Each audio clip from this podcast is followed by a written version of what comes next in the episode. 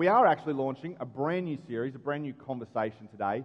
Um, and I want to um, I want to start by kind of getting you to think of it's, it's, a, it's, a, it's a phrase that was, it was really, really big three, three years ago or so. It's still pretty big because people still use it. Um, chances are you've maybe used it. If you don't currently use it, you've used it um, in reference to yourself, you've used it in reference to someone else. You've either said, I'm a or they're a hot mess. You said, hey, they are, they are a hot mess. Or, or my life right now, oh, I'm such a hot mess right now. And, uh, and this, this phrase, it actually didn't start in the 20, uh, 21st century. It actually began in the 19th century. And when it began in the 19th century, it was, um, it was in relation to the military. And, the, mil- and soldiers would say, they would use this when talking about food, like, I can't wait for a hot mess, or we're going to have a hot mess. And then the 20th century kind of evolved a little bit again. It was still used in a military um, context, but it was when uh, there was a firefighter, whether there was a dangerous situation, they would say, hey, we're in a hot mess right now. We're in a hot mess. And, uh, and we've taken it in the 21st century and we've adapted it and uh, really, a hot mess is just an attractive disaster, right? Someone who's kind of like, you know, like that maybe they're a, little bit of an, a mess relationally or financially or academically, or there's a whole heap of messes that are going. But, but what do they do? You know, they comb their hair, they put on some nice clothes, they show up at church on a Sunday. No, they go to work and they interact with their friends. They put this smile and they say, hey, everything's good, everything's fantastic. And, uh, and that's kind of a challenge for us, right? Because if we ever encounter a mess in our lives, what do we do? We look to how other people deal with their mess. And everyone else looks so attractive while they're going through their messes. And so we can kind of think to ourselves, like, is, does everyone just have a phenomenal life? Like, is everyone's life just going really, really well? Like, how, how do we navigate? And so then we kind of go, well, I guess, I guess I got to put on my nice clothes and wear a smile and comb my hair and just kind of try and hold it all together while everything else is falling apart. Now, that's not a healthy way to deal with the messes in our lives, right? And we, we know that, and you know that from the outside, but the challenge is kind of to go, well, okay, like if that's not a healthy way and we know that, what is a healthy way? And how do we address some of the messes that, that we see in our lives? Like, how, how do we address our financial messes? How do we address our relational messes? How do we address the messages in our marriage? How do we address the messes in our friendships? For some of you, right, perhaps um, you're dating a mess. Maybe for some of you, um, and don't elbow the person on sticky hand, maybe some of you married a mess. Maybe some of you married into a mess. Really don't say this if you're, if, maybe some of you are being parented by a mess. Maybe you're parenting a mess. Because okay? so many of us have messes, and, and really that's why we're doing this series, Address the Mess, for four weeks. Um, it's an apt description uh, title considering everything that's going on in the world. Like the world can feel like a bit of a mess right now. Um, we actually planned this months ago, so whether that's God or just coincidence, whatever, you can decide. Um, but we're talking about this idea of addressing the messes in our life and how difficult and how challenging that can be. And this is a series for you regardless of where you fall on the faith spectrum. If you would sort of say to yourself, I'm not a Christian, I resist it, I don't want anything to do with it, or if you would say, Yeah, I've been to church my whole life, this is a series for you. And the reason this is a series for everyone is simply this because life is messy. Right? You, don't, you don't need me to tell you that because you know, you've experienced it, you lived it. In fact, the, the next thing I'm, I'm going to show you is, um, I'm going to put up on the screen, is, is something that you know intuitively. Like, this is not going to be revelatory for you, but I think it's good for us to kind of all get on the same page. Is that most of us are either in a mess, just coming out of a mess, or one dumb decision away from getting into a whole new mess. Right? Because life in and of itself is just messy. And I, I put this up here because I know what you're thinking. Some of you are like, well, I'm not in the middle of a mess right now. Chris, I'm good, I'm sweet. There's no messes in my life that I need to address. And here's what happens to all of us because when we all are at that kind of phase in our life, we just think, well, I'm never, ever going to get into another mess. Like, life has been good. I've got myself out of all the messes. I'm never going to get into another mess until you get into one. So if you're in that phase where you're kind of like in the honeymoon between messes phase at the moment, this series can kind of be preemptive for you. And you can kind of get on the front foot a little bit with this series and begin to navigate like how you might figure out and how you might address um, a mess if you were to ever begin to get into, um, into a mess uh, in your life again. Now, I recognize that's probably a little bit of a pessimistic start to our kind of time together. It's like new series, you know, the week has been kind of like not great with everything that's going on in the world. And I come to church, and the guy goes, I'm either in a mess, coming out of a mess, or I'm one dumb decision away from a mess. Well, let me tell you, I've got some good news for you. Here's the good news. um, there's always someone in life uh, whose life is a bigger mess than yours. That's the good news. It's not really, is it? No, it's not. Because you hear that and you're like, well, kind of reassuring for a second, but it's not really helpful. Here's the actual good news it's not just you. Right? Because our messes are actually the things that bring us together. It's the messes in our life that bring us together. In fact, you know this if you've ever gone to a coach, if you've ever got a counselor, if you've ever asked someone for advice, whether that's in business or relationships or music or whatever. You recognize, hey, there, there are some things that I don't know. And there are some things that other people have experienced. And so, so when we actually reach out and when we actually ask for help, we recognize, hey, there are other people who have probably gone through similar messes to us. There are people who have probably experienced messes like mine, and, and I want to reach out. And messes actually bring us closer together. The problem with a lot of us, and, the, and the, where the challenge comes, is for so many, so many people, like we, we often want to be critical when it comes to the messes in other people's lives. And, and our messes actually have an incredible way to pull us closer together. Is instead of if, if, if instead of being critical of our people's messes, we would begin to become students of other people's messes. And we would begin to ask questions.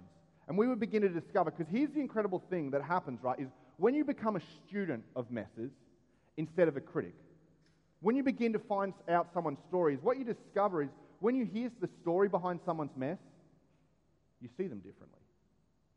When you realize the kind of home that they were raised in, when you realize the things that their boss tells them or that their partner tells them, when you realize the things that they tell themselves about them, you begin to see them differently.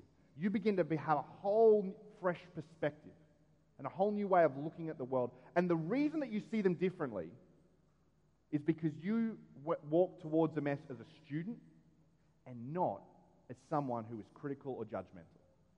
Now, let me address like the, the fact that some of you, if you're kind of brand new to church, or you're back to church for the first time in a long time, that maybe you walked away from church, and the reason you walked away is because you went to a Jesus follower and you shared your mess with them, and instead of being caring, they were critical. And instead of actually helping and, and kind of addressing the mess in your life, you kind of felt rejected and you kind of said to yourself, Well, this is what following Jesus is about. I don't want to be a part of it. And if that's you and if that's your experience, first of all, I want to let you know we're so glad you're here. But secondly, I want to let you know that is not remotely the teaching of Jesus in any way, shape, or form. In fact, there, there was one encounter that Jesus had with a group of religious leaders who, instead of being caring, were critical. And Jesus' response to these, these group of religious leaders, he said to them, he said, hey, you should yank the plank. You should pull the plank out of your own eye and you should look in the mirror. That every time you're tempted to be critical, every time you're tempted to point at someone and say, hey, look at the mess that you've made, or look at this mess, that you would actually look in the mirror first. And you would actually recognize, wow, I, I should pull the plank out of my own eye because I've got some messes in my life that I need to address and that I need to begin to move forward on.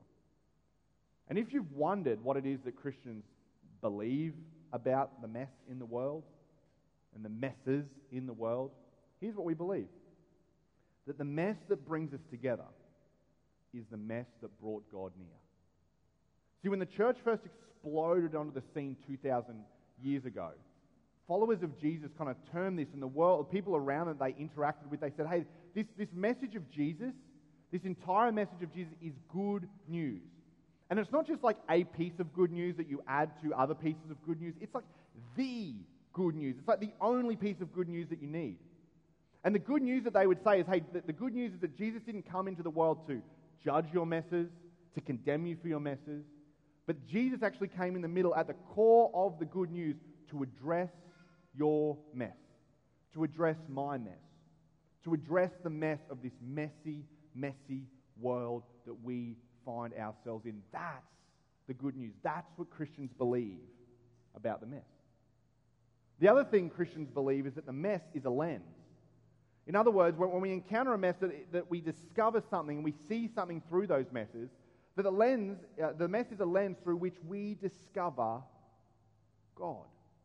That it's through some of these messes that we actually get to. And if you can recognize a mess when you see one, what Christians would say is that you're a baby step away from recognizing God. Now, that's a lot. That's a big idea. I get that. And so we're going to spend the next couple of minutes kind of today as we kind of launch into this series unpacking this big idea. And we're going to unpack this kind of idea through, through the lens of this guy called Paul. He's a historical person. He wrote um, a, a, lot of the documents that are, are found in the New Testament part of the Bible. But Paul actually didn't step onto the pages of history as Paul. He stepped onto the pages of history as Saul of Tarsus. And Saul of Tarsus was this very zealous, very devout Jewish man. And he actually saw Christianity when it exploded onto the scene as a perversion of Judaism. And so, because he was so zealous, he thought, well, what do I do? I actually eradicate this perversion of Judaism. So, he got the documents signed by the necessary authorities, and he went out on a mission to destroy the church, which at that point in history went, he went on a mission killing Christians. And Paul had this encounter with Jesus that changed his life, and as a result, he changed his name so that people would know, hey, I've adopted a new way of living, a new way of thinking in the world. And Paul, what he did is he started all these churches around the Mediterranean rim and he would write them letters. And one of the really cool things about Paul, he's so unique, is that he wasn't just a mercenary, but he was also this incredibly, incredibly brilliant person. And he had probably the equivalent of what we would think of in our modern world as like two PhDs, probably around two PhDs. Paul's was so bright. And so he writes these letters to these churches, and he writes one letter to a place, uh, to a church that you, you know um, the name of this place. It's a church called, uh, in a city called Rome. And Paul wrote this letter, and, and in this he addresses and he looks at this idea that, hey, the mess is actually a lens through which we discover God. And the people that he was writing to in the city of Rome, they weren't people who had kind of come out of Judaism, which meant that they didn't have like a spiritual framework per se or a faith framework they were coming from. In fact, most of them were probably people like you and me who kind of came to God and came to understand God, um, just they, they didn't have a framework to work through. They were kind of either made it up on their own or they heard what other people in culture said about faith, and so they kind of adopted that and molded that. And so Paul writes to them. And Paul shares in this letter, and he sort of says, hey, talks about the mess and how we discover God. And it's, it's pretty dense because Paul's super, super smart. And so I'm going to walk us through and we're going to discover what Paul has to say about this. He, he starts by saying this Now we know that whatever the law says, it says to those who are under the law, which is just a really fancy way of saying um, if you are under a law, there is a law that is over you. Right? So if you, sign, if you go to work and you sign a code of conduct and you say, hey, I'm going to behave this way and I'm going to act this way, I'm going to say these certain things, that there is a code of behavior that you are under. You know, if you're a student and you're at a high school and you're a parent and you enroll your students at a school, you acknowledge, hey, there are certain behaviors that my, I agree that my child and, and we are going to behave. So when you jump in, you sort of say, there is a law that we are under. Right? There is a law that we are under as Australians. Like if you speed, someone will pull you over, you'll get a ticket. Okay? If you're on your phone, you get caught, that's thousand dollars and a fine. Okay? There is a law which, which with uh, under which uh, through which we are under. Now, this law to the people that was they were listening to would have meant different things contextually. Like if a Jewish person was to hear this, they would have thought to themselves, okay, the law of God as in the Old Testament, okay, is revealed in the Old Testament. For people who are brand new to faith, they would have thought as in the law of Jesus. And the law of Jesus is to treat others the way that Jesus, through God, has treated you. And even if you're not a Christian, you can understand this idea of law as that, that thing that we call your conscience, that thing that pings, that thing that every moment you kind of like, oh, I shouldn't say that, but I'm going to, or that thing that's like, that's not a good decision to make, or that's not healthy for relationships. Paul would say the law is that thing that pings your conscience, that reminds you, mm, this is what you ought to do, or this is what you ought not do. And so this law can kind of really apply um, in, in different ways uh, to all of us. And even if you're not a Christian, um, and, in, well, depend, uh, regardless of where you sit on faith, we all kind of refer to law, uh, this law in some sense. Whether that's the law of the Old Testament, the law of Jesus, and the law of God. And the, when we refer to it, we refer uh, at different points in our life when we say this phrase nobody's perfect. Right? You know when you don't measure up to that like level, that standard that you have on your, of yourself? and someone calls you out on it, and you just go, ah, you look, but, but nobody's perfect. Like, I know I said I'd be home at 5, and I know it's 5.30, but nobody's perfect. I know, look, I know I shouldn't snap at them. I know, like, I know I should just be a little bit more gracious when I send that email response, but, but nobody's perfect. And what you're acknowledging, whether you recognize it or not, when we say that, when we say, hey, nobody's perfect, what we're acknowledging is this that there is a perfect that nobody is. That there is a standard that nobody is. That we have this standard and we don't know where we get it from, but there is this perfect standard that nobody is. And then Paul continues. He says, Now we know that whatever the law says, it says to those under the law, so that, in other words, there's a reason that it pings. There's a reason your conscience pings. There's a reason that Jesus, um, if you're under the law of Jesus, that you should love others. And here's why. So that every, this isn't all skate, this is for all people, everyone, regardless of faith, everyone, uh, so that every mouth may be silenced. Which is interesting, right? Because often we think, hey, the law is there so I can point out the messes in other people. But Paul would say, no, no, no, the law is there so that when you're tempted to point the law, uh, to point a mess out in someone else, that you would be silenced. Because just as you're about to do it, you would recognize the only reason that you can point out a mess in someone else is because you can see it in yourself.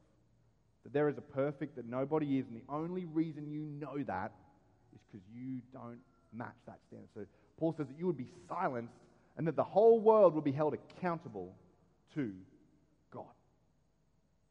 That this whole purpose of this law, whether it's your conscience, whether it's the law of Jesus, or whether it's the law of the Old Testament, is because ultimately someone, we want to hold people accountable to a standard. And then he continues. He says, Therefore, no one will be declared righteous in God's sight by works of the law. Rather, the law, uh, ra- rather, through the law, we become conscious of our sin. So whether that's God's law or whether that's um, you know uh, G- the law of Jesus or the law of your conscience, um, all of us kind of have this idea in our minds, and what it is is designed to do is to ping within us when we miss that mark. So let me ask you this really kind of uncomfortable question, which is simply this: What does the law that you're under remind you that you're not? Regardless of, of where you sit on faith. What is, the, what is the, the law that you're under, the law of your conscience, the law of Jesus? What does it remind you that you're not? Does it remind you, like, where you could be a better husband, where you could be a better father, where you could be a better wife, where you could be a better co worker, where you could be a better friend? And we come home and you're like, oh, look, I know I said I wouldn't do this again, but I try, I'm trying really hard. What is the things that it reminds you that you're not? Because three verses later, Paul kind of drives home and Paul shares with us this big idea that he's been trying to get at. And this is the big idea that Paul's been trying to get at by kind of showing us the law that we're under. He says, For all, that is, everyone have sinned. This sin is like this, this big churchy word that's kind of being used and abused. And so, Paul, um, we wouldn't mind ask Paul, like, hey, Paul, what do, you, what do you mean by that? And Paul would say, well, let me tell you. For all have sinned and all fall short of the glory of God. Now, let's just forget the God part for a section, uh, second, particularly if you're new to church. For all fall short. We can all get that, right? I, I know I can get that because I know in my life that, that I have a standard of Chris that, that I want to live up to that I don't. And so I fall short of, of my own standard that I have for myself all the time. And chances are you have standards in different areas of your life where you're like, hey, look, I, I have this standard and, and I fall short of the standard that I want and I have for myself. And Paul would say that if God exists, which Paul would say he does, that surely God has a standard that's bigger and better than your standard that you have for yourself. And so if God does exist and we acknowledge that, hey, we all fall short of our own standard, then the conclusion is that we all must fall short of God's standard if he has one. And here's what Paul's trying to get us to understand is, is this that every mess has a reference Every mess that, that you make in, in your marriage or financially or relationally, it has a reference point. And the reference point is this the unmess. Because think about this like, you know, you, you, have a, you have a point in your marriage, you're like, oh, my marriage could be so much better. There are things in my marriage that could be better. There are things financially that could be better. There are things in, at work that could be better. There are things in my friendships that could be better. And every time you say that it could be better or could be work on these things, what you're referring to is the unmess. You're saying, actually, there is a reference point outside of my, the mess that I'm in that, that I'm going to point to, that I'm going to say, hey, this, this mess, I, I have this, I don't know where it comes from, but I feel it within me that there's like this reference point that I just want to keep pointing to. And I just want to say, hey, this is, I don't know what it looks like, but I definitely know it's an unmess. And here's, here's the thing for us today that awareness of our messes awakens us to something outside of us to which we are accountable. Every single time we go, hey, it could be a little bit better. Every single time that we say, oh, I just want to, I just want to reach a little bit further out of our mess and we point to the unmess, what we're saying is, hey, there's actually something outside of us to which we are accountable. Whether you'd say that's the law of God, the law of Jesus, or whether you would say that's just my conscience dinging, there's something beyond us to which we are accountable. A couple of thousand years after Paul kind of wrote this letter to this church in, Rome, this, this guy kind of stepped onto the scene at a very different point in history. You might have heard of him. His name was C.S. Lewis. In fact, if you know any of the Chronicles of Narnia, if you've read the Chronicles of Narnia, or if you've watched the Chronicles of Narnia, you have C.S. Lewis um, to thank, or, or, be annoyed at for that. Um, but C.S. Lewis, he was this brilliant, brilliant guy, and he was a writer, he was a philosopher, um, and he was a thinker. And this thing bugged him. This thing made him annoyed. In fact, C.S. Lewis was an atheist for most of his life. And this thing bugged C.S. Lewis so much that he began to think about it over and over and over and over again. And it was this, um, this idea that, this, that there's something outside of our messes that we're accountable to that eventually led C.S. Lewis to become a Christian, uh, to become a theist, and then finally a Jesus follower. And in the first um, chapter of this book that C.S. Lewis wrote called Mere Christianity, he talks about this, this scenario that he'd seen over and over again in life, and, and you've probably seen it too. And he, he was talking about two people that they were arguing. And then they were arguing about something that was unfair, or something that was unjust, or something that wasn't right. And what he was saying is, whenever two people get into this uh, an argument, he observed two things happening. Either one, someone would, would try and redefine the standard. They would say, well, no, no, no, your standard's different to my standard. There's a standard, but you, the reason you think I'm being unfair is because you just don't understand the standard. Or he said something else would happen, which is where someone would start to go, well, hey, look, there's a reason that I didn't measure up the standard. There's a reason why I didn't kind of measure up to the expectations you had of me. But he observed, and this is what really bugged him, and this is what he, uh, in his own words, he says, No one ever says, to hell with the standard. No one ever says, well, there is just no standard. Everyone always argues our way and our understanding of getting at the standard. And he said, and what he even said was, sure, some people say there is no standard, but then what happens? They leave, and then they treat people how, however they want, and then someone does something wrong by them. And all of a sudden they'll say, well, that's not fair. That's not just, and you can't do that. And he said, and once again, they start appealing to this standard. And this is what C.S. Lewis wrote in his first chapter of Mere Christianity about this thing that bugged him that led him to Jesus. He says, The law of gravity tells you what stones do if you drop them. And all throughout this kind of this book, later he would talk about different laws that, that we would see appearing in nature. And he said that, well, it tells you what stones do because if you drop a stone over and over again, you can predict it. That's why pilots can kind of take, um, use and understand the law of gravity for planes to take off. It's predictable. You see it over and over and over again. It's why if you like golf, um, I don't understand why you do, but I get that some people do. It's why that you can get better at it, right? Because you can understand the law of gravity. You can understand the, these laws that are in nature, and they're predictable. You can do that over and over and over again and get the same result. But he said the law of human nature tells um, you that human beings, what, what human beings ought to do and do not. He said, like, there's this thing within inside us that, that Lewis was like, that we observe that there, there are just certain things that we say, you know what, it is better in relationships when we forgive quickly. It is better in relationships when we act humbly. But when we don't do it, we know that there, that's just gonna, there's going to be some consequences. We know that it is better for us to kind of keep relationships together than just kind of go around and trash every relationship that we have. And then he goes on. He says, Human beings all over the earth have this curious idea that they ought to behave in a certain way and cannot really get rid of it. And this is the thing that bugged him so much because he was like, well, why can't we get rid of it? If we don't like the standard, if we don't like the way it feels, why can't we just say, Let, let's go? Like it, we're over with it. We don't want to uh, appeal to this anymore. And he said this that there is something above and beyond the ordinary facts of men's behavior, and yet quite definitely real a real law which none of us made, which is why we can't get rid of it, but which we find pressing on us. And what Paul would say, and what C.S. Lewis would say, and what I, I hope I can convince you of today is that pressing on us is the gracious pressing of God. Not to make you feel judged or condemned, but to bring you to awareness and to help you recognize God Himself.